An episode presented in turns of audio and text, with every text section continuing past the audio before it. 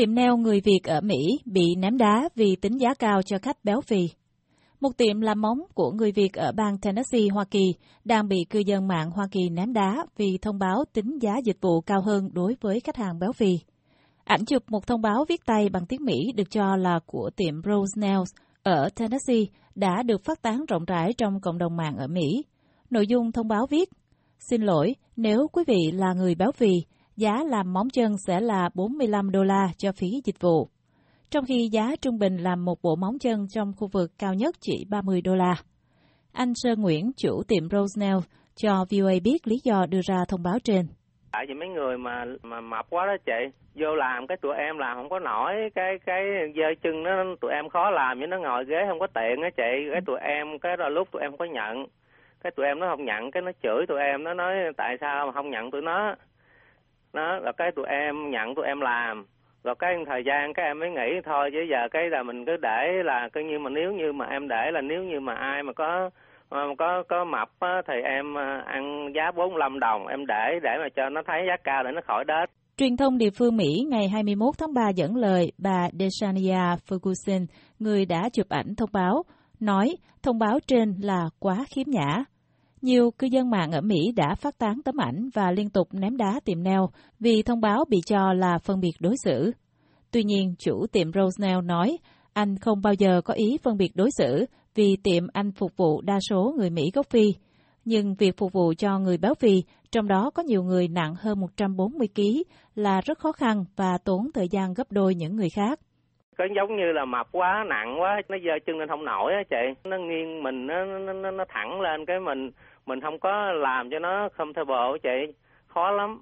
Tại vì mập quá lên ghế, lên ngồi, người ta ngồi lên cái ghế, người ta trèo lên cái ghế cũng không được.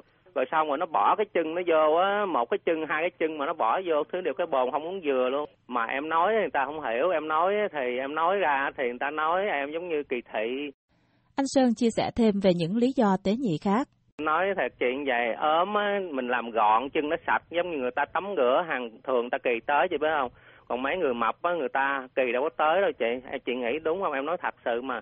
Xong rồi lâu lâu người ta mới tới làm lần chị biết không? Nó dơ giấy lắm, rồi em phải làm làm lâu lắm chị. Giống như mình làm cái cái thời gian đó là làm cũng phải tốn gấp hai đó chị. Thường thường em làm cái chân là nửa tiếng, mà mấy người đó là em làm phải từ là năm mươi phút tới là sáu mươi phút. Ngoài những khó khăn về kỹ thuật, tiệm nail còn có nguy cơ bị thiệt hại vật chất khi phục vụ cho các khách hàng béo phì.